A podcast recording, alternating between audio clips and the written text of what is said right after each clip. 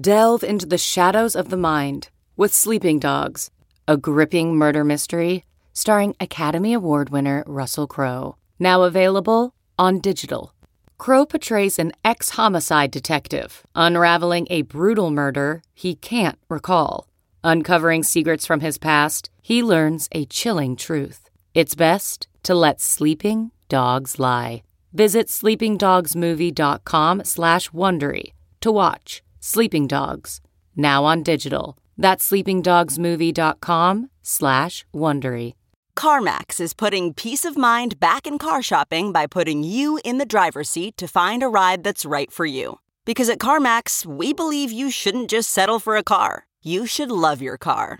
That's why every car we sell is CarMax certified quality so you can be sure with upfront pricing that's the same for every customer. So don't settle. Find love at first drive and start shopping now at CarMax.com.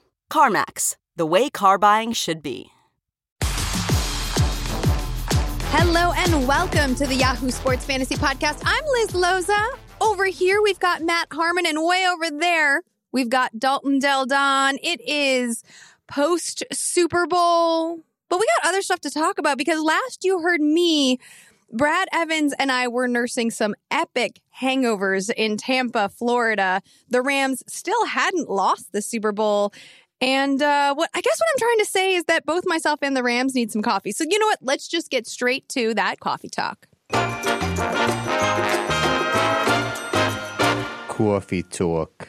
So I changed my nail color before the Super Bowl because the championship nail playoff nails that I was rocking were getting a little bit peeled and then the Rams lost. So it's my fault, guys. Um, I know that the news that the Rams lost and the Patriots won is kind of stale by now, but we haven't gotten a chance to talk about it. So, congratulations, listeners. Let's rehash. Dalton, I'm going to start with you. Any big takeaways from the game, or your biggest takeaway, shall I say, from the game? Yeah, I mean, obviously it was a lower scoring than anyone expected. Just one red zone play is crazy. It's insane. The Patriots have three points over nine Super Bowl games in the first quarter. I had money on the Patriots, so I was fine with the outcome, but obviously most people were, were disappointed and they just, you know, in general, like higher scoring games. I, I do think the defenses did play well, and it was really interesting to watch the chess match of two of the, you know, best coaches in the league. That, that, that was really what was worth its money's worth for me yeah, it was. It's a much more fascinating Super Bowl to talk about after the fact than it was to watch. I think. I think there's a lot of things to discuss coming out of it. For one, obviously, uh, what a what a job by Bill Belichick. I mean, to, yeah, like, what a job to change your entire. Does he take any days off? No days off. That's he does. He does his job. Yeah. Um, they're still here too, by the way. Uh, yeah, I, in general, it's just a great job by Bill Belichick to adjust his defense on the fly, throw out a lot of zone coverage after they weren't doing that much during the year, a lot of creative blitzes. I mean, just a great back and forth between Wade Phillips and Bill Belichick. I think, though, Liz, for your Rams, mm. there's a lot to talk about with them coming out of the Super Bowl to me. I think, and I'm not like, don't take this as I think the Rams are going to take some step back next year because I, I, don't. But I think there's a lot of questions to be asked about the Rams. Are these questions forward. pressing? There, I asked people on Twitter today and on Instagram too because you know, I'm trying to be cross-platform. What like what is the most pressing question to the Rams? Which is of course the series we'll talk about later. But I think you could ask a lot of questions about them right now. Obviously, everybody's focused on the Todd Gurley thing. Uh, to me, though, the two more interesting questions, I guess I would say three questions about the Rams coming out of it. One, how do they retool the roster after going all in in 2018 mm-hmm. and falling short? There's a lot of guys that are going to be leaving. There's a lot of just contract questions in general. The second question, and I think this is probably could be the most pressing, but it's not really a big deal this offseason, is is Jared Goff the type of quarterback that you want to pay top five money to? Do you want to pay thirty million dollars a year? Because then you can't really do the whole all in situation because you're you're you've got a potential Matt Stafford guy as your starting quarterback. You know, somebody who's a good starter but not the Super Bowl caliber type of quarterback who's going to get you there. So I have a lot of thoughts on Jared Goff, um, but I want Dalton to answer the Todd Gurley piece of it first. Dalton, uh, there's obviously been a lot of speculation. A meniscus, an MCL, poor usage, question marks. Nobody's admitting anything. Frankly, I don't think that if Todd Gurley is hurt, it is his duty to have to tell us if he is or not. But what are you surmising right now, just days after the Super Bowl? I don't understand why they are protecting him because it would please everyone if they just said, yeah, he was hurt. Sorry, we lied. And they take the hit on forever not reporting on the injury report or whatever. Because the answer that the game flow or whatever is conditioning just makes you wonder if he shouldn't be number one or even a top three pick next year because it just doesn't make sense for a guy who had so many touchdowns and played so well to suddenly not be used that way, especially when their opponent's uh, weakness was you know covering backs in the receiving game, and obviously C.J. Anderson isn't good at that. So I don't have an answer. It's really weird. It's a mystery, and now Gurley is suddenly uh, it's a conversation of where he should go in drafts next year, you know, one through four or whatever, as opposed to a slam dunk number one overall. So you're saying if it's some sort of crisis of faith or crisis of confidence or something, then that's more concerning. But also, it's also, I mean, this wasn't a timeshare. He was on the field for a, a two thirds of the snaps versus uh, CJ Anderson's one third of the snaps. Yeah, I'd rather it just be like a reason why he wasn't used, you know, and, and wasn't as good uh, when on the field, like some scope or something. I, that's what I would personally rather heard. But uh, I don't know. What do you guys think? Am I wrong here? You still just you just think this is an anomaly and it's it's fine. Treat him as a number one player next year.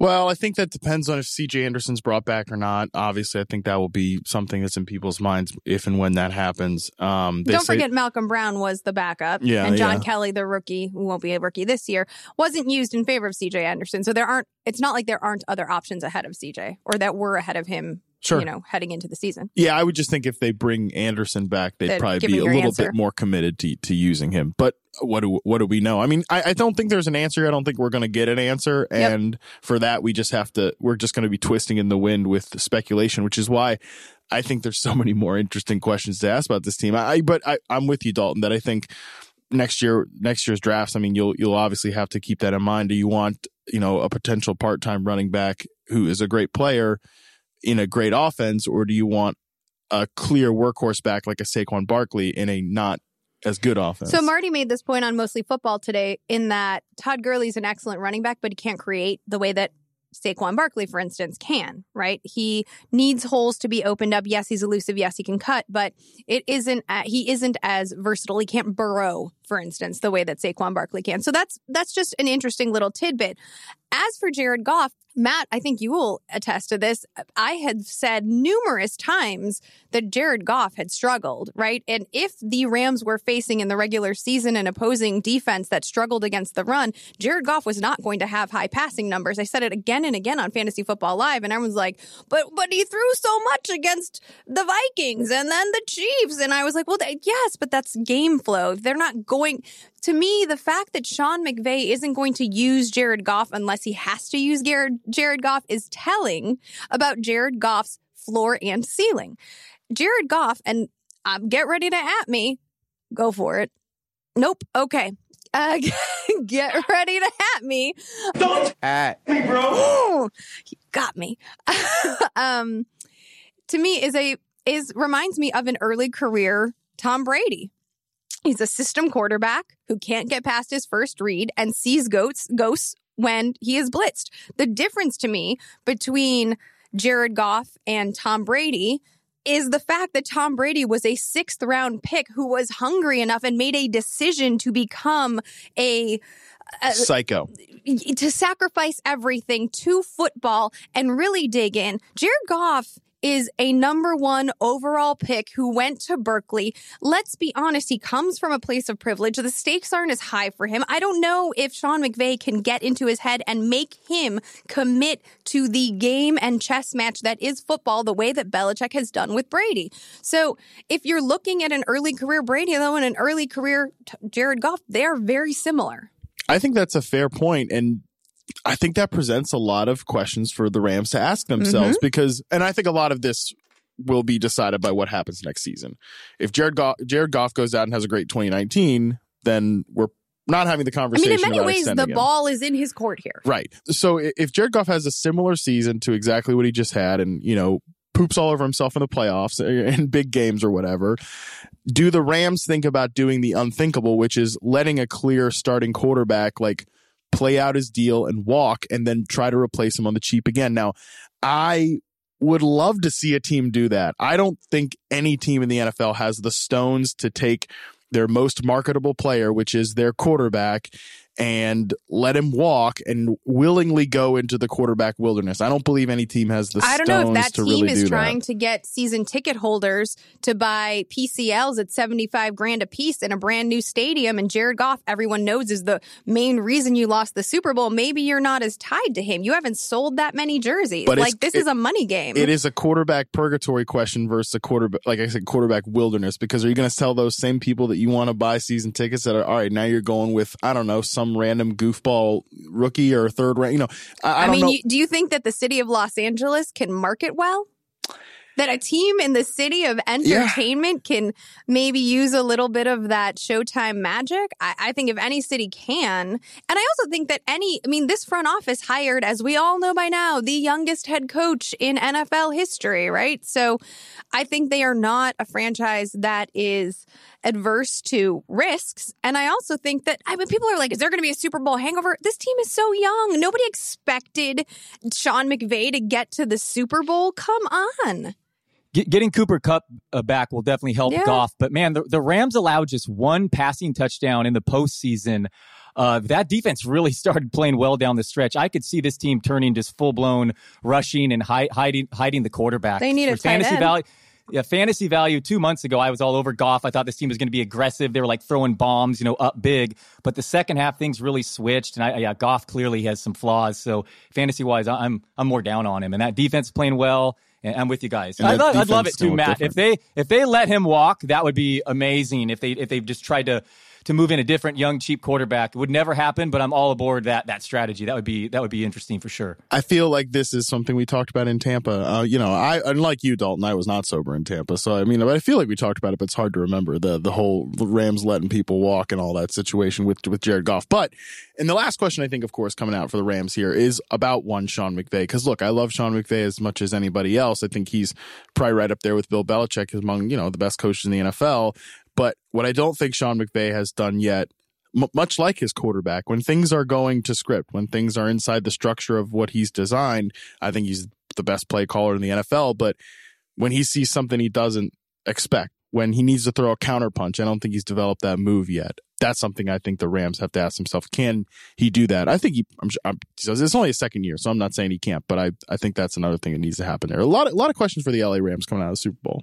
Indeed. Um, I have another question, this one isn't so football related. It is Super Bowl related, but because we are dedicated to bringing you the best hashtag content all off season, I want to know which commercials from the Super Bowl were your absolute favorites. Dalton, how about you go first?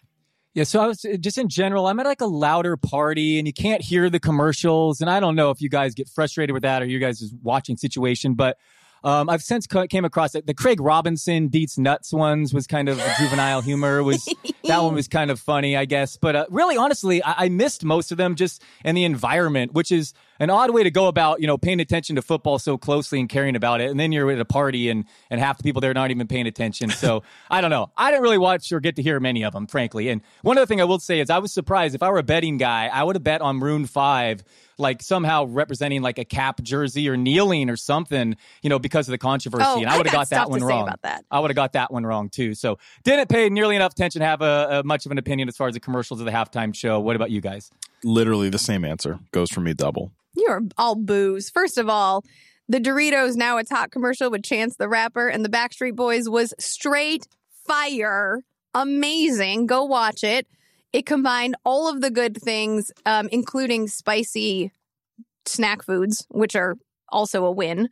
As for Maroon 5, like I don't really want to do this. And this Maroon 5 thing was so off my radar until my timeline was so flooded with nonsense about them that I caved and I was like, all right, fine. But what I remembered, because as NFL media professionals, we are tasked with watching like every stinking game from August through February. And I remembered watching the Hall of Fame game in which Maroon 5 and Adam Levine were the halftime performers. And in that performance, Adam Levine, who's like feeling himself in the moment, he's got moves like Jagger. It's all happening. He like looks out into the crowd. He's thinking about all that money from the voice and all the things. And he's like, wouldn't it be amazing if we, if they hired us to do this again at the halftime in Atlanta at the Super Bowl? And the crowd goes mildly wild.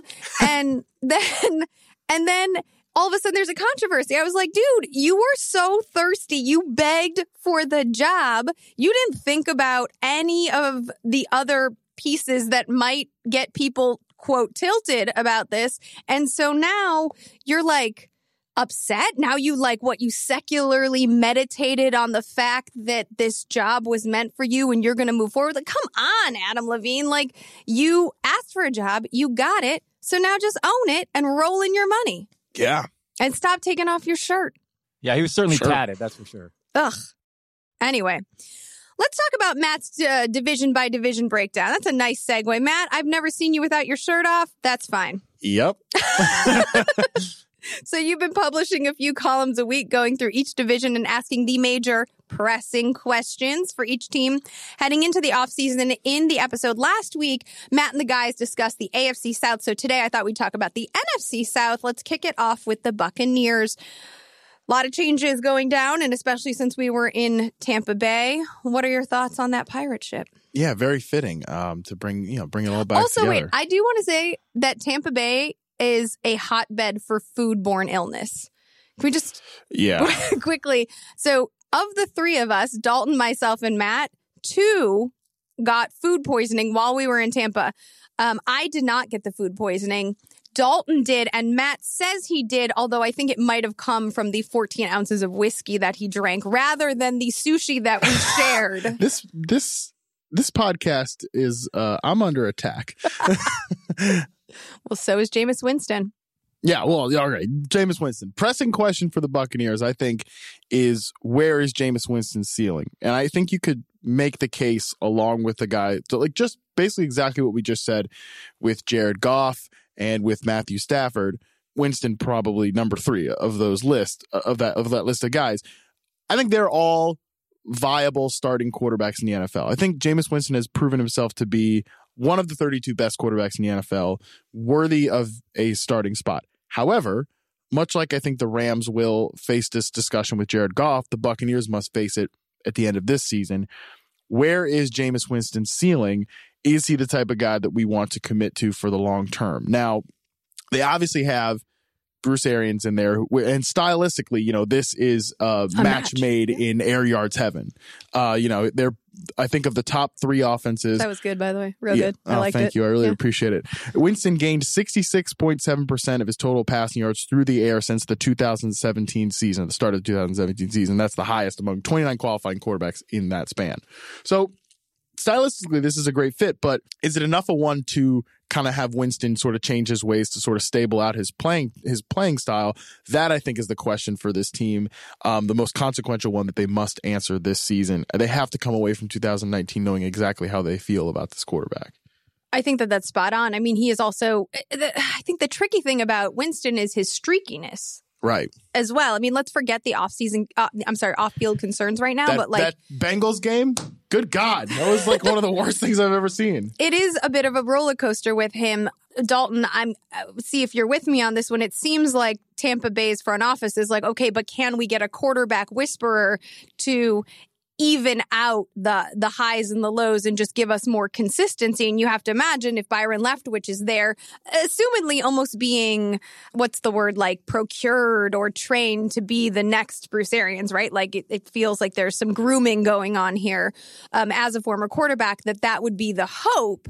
He certainly has downfield weapons. Mike Evans, a giant catch radius. Um, Djax or Chris Godwin, we'll get to that a little bit later, have some ability there. So, are you are you leaning towards being all in on Jameis and thinking that that's the way that Tampa Bay wants to go, or do you think he's going to be on a rather short leash? Yeah, tying it all back around, it was actually shellfish that got me sick in Tampa. And wasn't it crab legs that Jameis once uh, stole from a grocery store? So Winston has just turned 25 years old. 7.9 YPA each of the last two years. So I would just give him a full leash for this year. You mentioned it, the weapons. Um, I want to talk about Godwin later. Yeah, 7.9 YPA at that age. I mean, yeah, I, I think there's a lot of upside. Of course, the, the, turnovers and the boneheaded plays are there as well. But let's just see what he can do a full, full one more, one more year. Yeah. And I'd like to see what they're going to do with the backfield, too, if we're looking at the offense in uh, another perspective. Ronald Jones was a fairly high draft pick, great speed, ugh, has trouble catching the ball. And when Doing you look at else? Bruce Arians' offense, though, Bruce Arians loves those speedy receiving backs, a la David Johnson, Chris Johnson.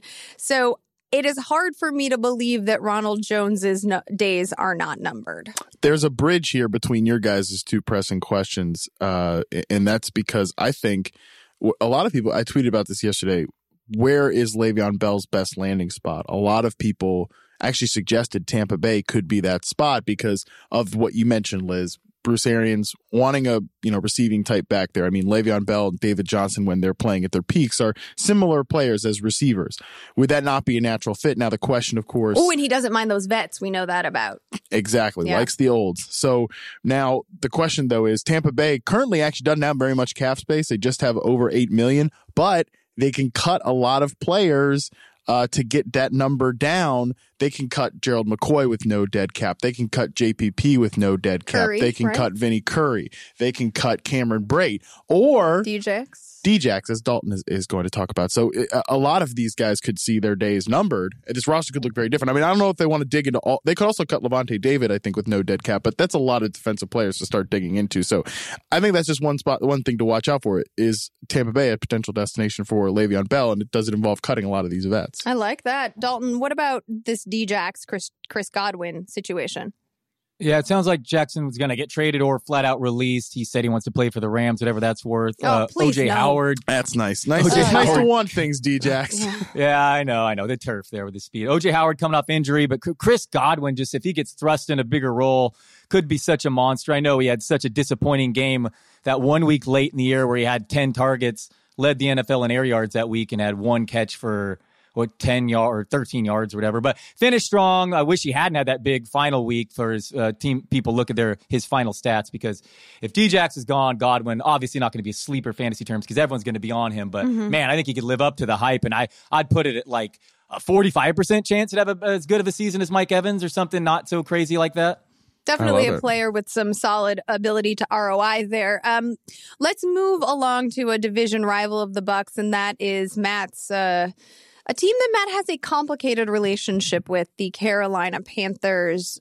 Obviously, Cam Newton created a lot of buzz, whether it's his shoulder, how hurt his shoulder actually is. Was it his shoulder that's affected his accuracy down the stretch of this last season? It's a shoulder that he's had operated on previously. Yep. And, Cam Newton actually gave us some uh, some answers to that. Just today, he uh, released his YouTube page where he is oh, going. Wow, that's really accurate. He's going to give himself. No pun intended. Uh, yikes! He's going to give uh, fans a behind the scenes look at his life, like, and it's supposed to be it's this whole big project. Now, I ran I ran a similar idea past my own PR team about a YouTube channel dedicated to a behind the scenes look on my life, but uh, my PR team told me that nobody wants to watch me drink beer and cook vegetables by myself. So fall that, asleep watching YouTube right, videos. Yeah, so that got canceled. Um, but on Cam Newton's YouTube page, he actually said today that well, one, he talked about how just optimistic he feels about his shoulder coming out of this, and the doctors agree as well that they were expecting a lot more cartilage damage to be done, uh, but they all feel pretty good coming out of it. He said in that video that he couldn't throw the ball more than 30 yards downfield. It was it, it was we, we, we saw we yeah it was it. very apparent and he said that it was obviously just changed he tried to stay out there too long and it clearly changed the offense and defenders were adjusting. I mean, that New Orleans game was like, it didn't even look like Cam Newton at, at, at the end of the ride there. But so to me, the question isn't, what will Cam Newton be? I think we can feel reasonably confident about that, but it's more how do we adjust more to help Cam Newton? And I think there's a lot of things they can do here. Most of it is, I think, elevating players like Curtis Samuel and DJ Moore. I think Devin Funchess will walk in free agency. That's all but apparent. Greg Olsen wants to come back. We know Christian McCaffrey is is a good receiver. To me, I think this team needs a lot of help on the offensive line. So the key going forward for the Panthers is continuing to adjust to the evolving, changing game of Cam Newton. Well, that's and, what they've been doing since they drafted him. I mean, what what is the Carolina Panthers' identity other than is a great Cam question. Newton's present mood, level of technique, whatever? I mean, like they drafted these giant skyscrapers because Cam Newton threw it high and wild, right? And that kind of worked. Right. But then they were like, well, it's a really slow offense. So we can't do that. We need some speed to this offense. So then they add these DJ Moore, Curtis Samuel, Gadgety hybrid players, and it's a faster offense. But I mean, I, I just don't know what this, what is this team? Like, what, what are, is, are they a running team? I mean, they've got a 130 pound running back. Like, I, I don't know. That, uh, that's a great no. That's a great question, and I don't know what the identity of the Carolina Panthers is. I mean, I think it's still they were still last year too reliant on Cam Newton to bail them out, especially in pressure situations. And Cam Newton has never been. He gets out of a lot of sacks. He gets out of a lot of pressure situations because he can move. But he- statistically, yeah, right. For now, statistically, he's never been a good quarterback under pressure. Under fifty percent, under fifty passer rating in two of the last three years when he's under pressure. So I think they just need to do a lot more to help him out. But you're right, Liz. What is the identity? Is McCaffrey the feature player? I think Moore and Samuel actually complement each other better than people give them credit for. Because I think Samuel is a better receiver than people give him credit for, like as a, as a pure route runner in contested situation. He also had an extra year of seasoning. Exactly. And so I, I think you're right. The identity of what they've looked for on offense has certainly changed. But I think that's for the for the for the best, If you're going to go all in on a quarterback, then adjust to said quarterbacks. Yes. especially as they are changing and he's still the face of your quarter face of your franchise. Now, I don't trust the damn coaching staff to get all this right. So cutesy stuff we all said Well, there's matter. a new owner though, and I, I know Dalton. You have some thoughts about CMC, who before you guys get after me, I know doesn't actually weigh 130 pounds. Okay, that was me being facetious. But Dalton, talk to me about your concerns with CMC. Like where where are you drafting him, for instance? Back to Cam Newton, real quick. Weirdly, he actually averaged the most passing yards uh, of his career since his rookie season, highest completion percentage, and second best quarterback rating. But we all saw him, and he clearly made some poor throws, and that shoulder just wasn't right. So if This that was can the- be corrected with the surgery, what Matt? this was the, his best season as a passer by far. You're you're absolutely right. Like before the shoulder fell apart, which is why it's unfortunate we're still getting the same old BS Cam Newton narratives from the hashtag haters out there. This was easily, as you mentioned, statistically by any measure, his best season as a passer. And it's not that I think he changed so much as a quarterback, because I think he's always been an incredible passer for the most part, despite being a slight bit volatile. The difference was they didn't throw deep outside the numbers as much. They have these guys who can actually get open. So you're totally right about that, Dalton. I think that's going to get overlooked at the end of the season here because people forget how it started, which was incredible for Cam. Yeah, and those sh- those time with this bad shoulder affected his overall numbers. If he can get that fully back to 100%, and with those weapons developing further, though most of them are young, could be even a monstrous passing year upcoming. My question about Christian McCaffrey, I was swinging this more fantasy terms, and I brought it up because I don't know the answer because I'm unsure where I'm ranking him right now. Where are you guys ranking him? I mean, I think they're interchangeable for me: the Gurley, Barkley, Elliott, McCaffrey, and if Ingram leaves, Kamara. So to me, those five, I'm having a hard time. Not that we need to have this answer now, but where do you guys have uh, have McCaffrey right now in your ranks? I mean, up there, but and this is one point two to make just about the running back market in general. There's a lot of guys. There's a there's a lot of guys that you might want to take up at the top there. You you listed off a ton. Melvin Gordon, he he's as much of a workhorse as anybody.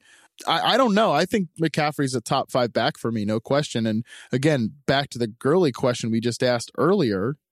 Do you take McCaffrey over Gurley? Because you can certainly lock in the workload for McCaffrey more than Gurley But can you- right now. Can you believe that a back of his size and stature and ability can stand up to the number of touches that he's had over the past two seasons?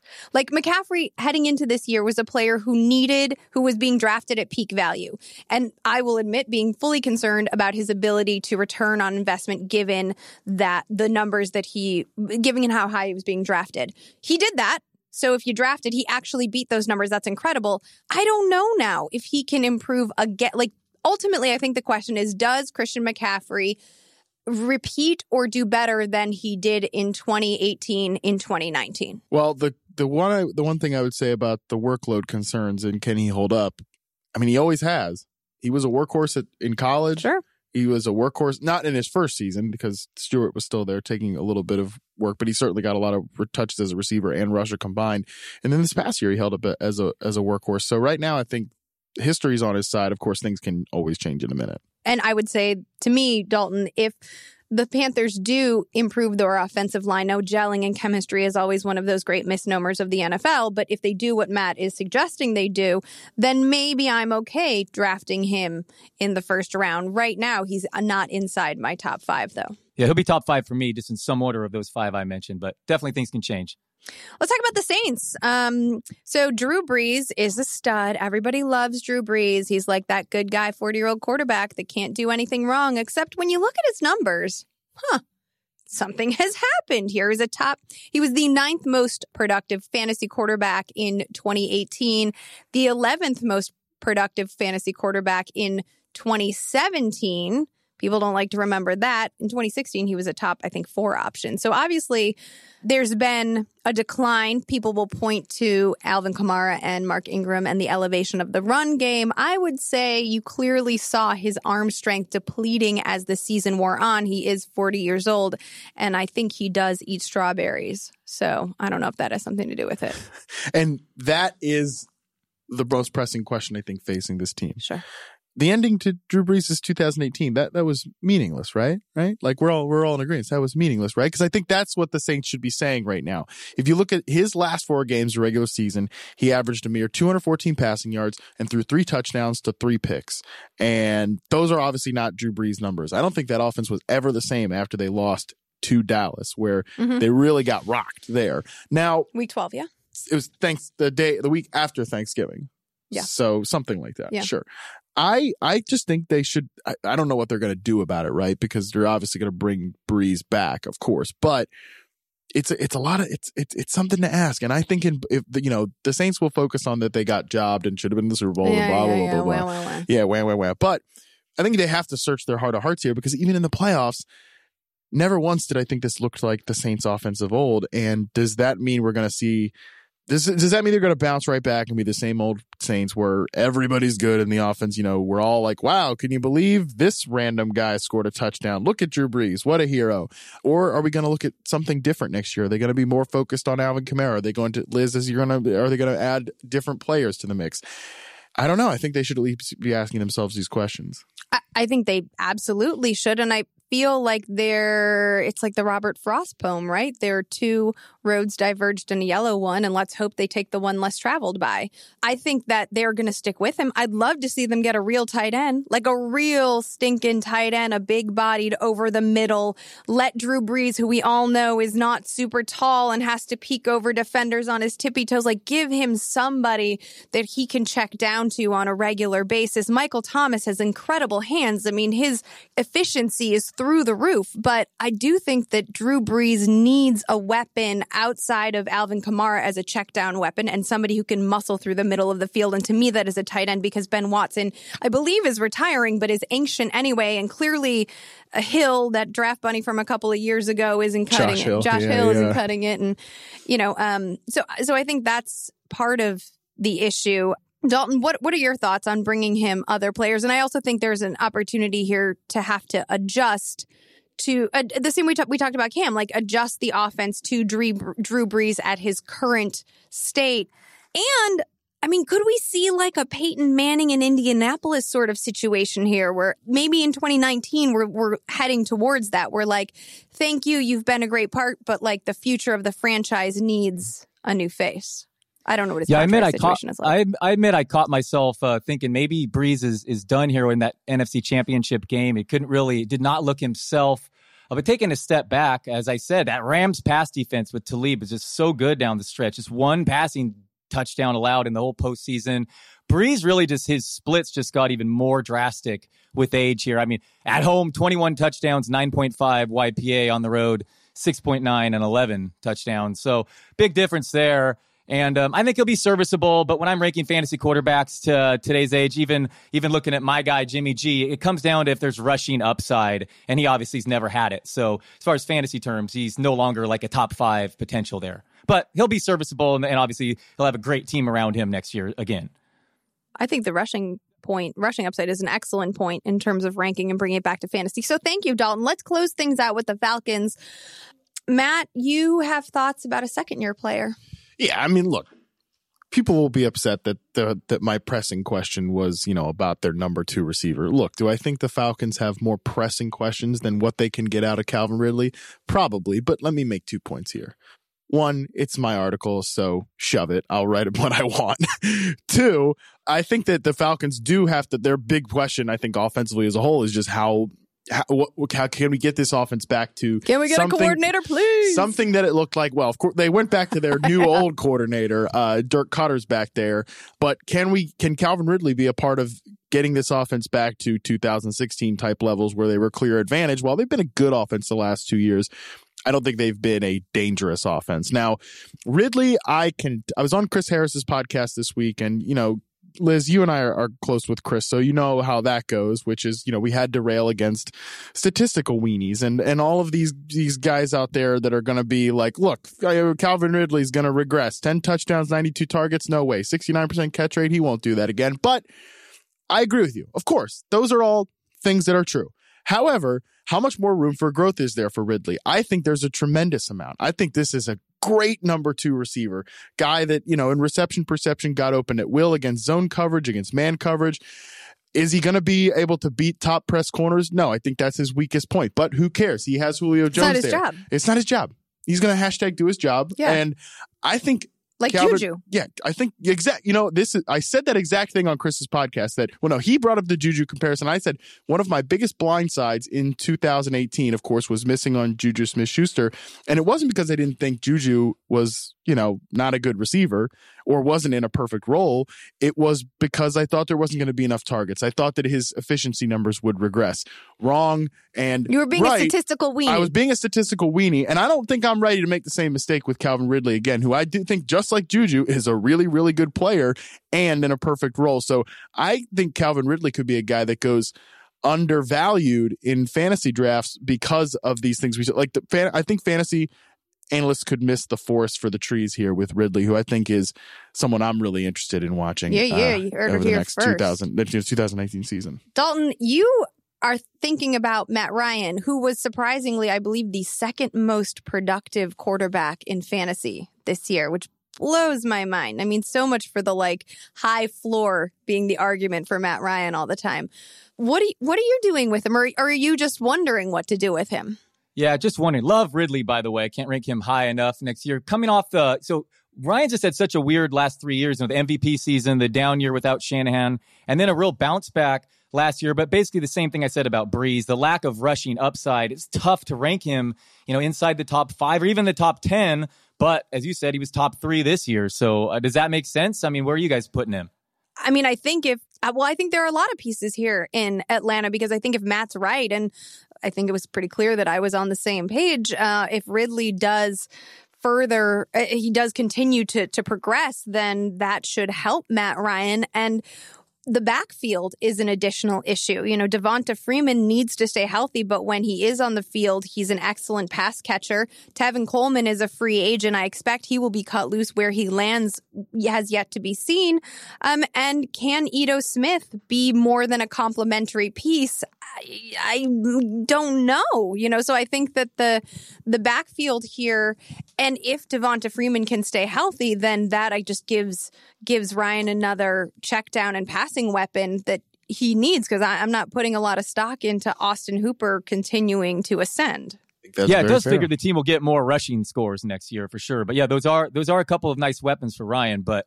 But uh, I don't know. Just uh, I don't know if he can do it again. But um, he, he's certainly not a guy. I, I would be surprised if he, he ends up on a lot of my fantasy teams next he year. He might be the nice value play, right? Like that might be a nice value drop if you don't want to spend big. Kind of like what people thought Kirk Cousins might be this past year. If you want to play that game next year with Matt Ryan as a low, low, you know, a cheap, cheap buy, especially in like a two quarterback league or something, I bet he's going to fall because people are again a, a worried about him sustaining his statistical relevance. If you don't count Le'Veon Bell's franchise tag that he didn't actually collect any money on this past season. Devonta Freeman was the third is will be the third highest paid running back in this cup, upcoming year, right which ahead is of pretty Jerick wild. McKinnon, I believe. Red no, right ahead of LeSean McCoy. Oh. oh. uh-huh. Is your Siri talking to us right now? My Siri just started talking to us. She's wow, ready to give some takes. Fascinating. Well, maybe we should let Siri take it over because I think we have talked this one up enough. One last thing. Okay, never mind. If everybody out there is ready for the most righteous experience of their life, the AAF starts this weekend. If you don't know what that is, that's the new upstart football league, the AAF. You know, they've got a bunch of different teams, really interesting stuff. I have decided to declare myself a San Diego Fleet fan because I'm buying in on Mike Mike Martz's head coaching run here. Um, Wasn't there a quarterback from the, the Josh guy in Johnson. the yeah? Josh Johnson, uh, no longer obviously in the league because he went to the NFL. Uh, Mike Bercovici is a former Arizona State quarterback, is the new. He's the new San Diego Fleet quarterback. It's exciting. Terrell Watson starting running back there. Uh, Shontavius Jones. Anyways, the games will be on this weekend. Follow me on Twitter at Matt Harmon underscore BYB. I'm going to live stream my reactions to watching the AAF. So crack some beers, come along, have fun with me. It's going to be a great weekend. I, I do I'm bel- all in. I'm all in, guys. I'm all in on the AAF. It is fitting to me that a San Diego Fleet fan would drink boba infused mimosas. So well done. You Let's found do your it. calling. Yeah, this is it. All right. So that will officially, Dalton, unless you have any other. AAF takes. Dalton, do you have AAF No. takes? Are you in? Mm, Just a just a boba is awful. That's all. All right. Just some boba takes. Uh, I got no more takes, but you can follow us on Twitter and submit your questions to at Yahoo Fantasy. I'm at Liz Loza underscore FF. That's at Matt Harmon underscore BYB and at Dalton Del Don, aka Boba Hater. All right, we're out. Have a good one. Win big. Those like those are, that gross those balls, right? Like it's stuck in the straw. Those are horrible. Those are the worst. I, uh, I, once spent like twelve dollars at AT and T part at a, at a baseball game for that bull. That was awful. Yeah.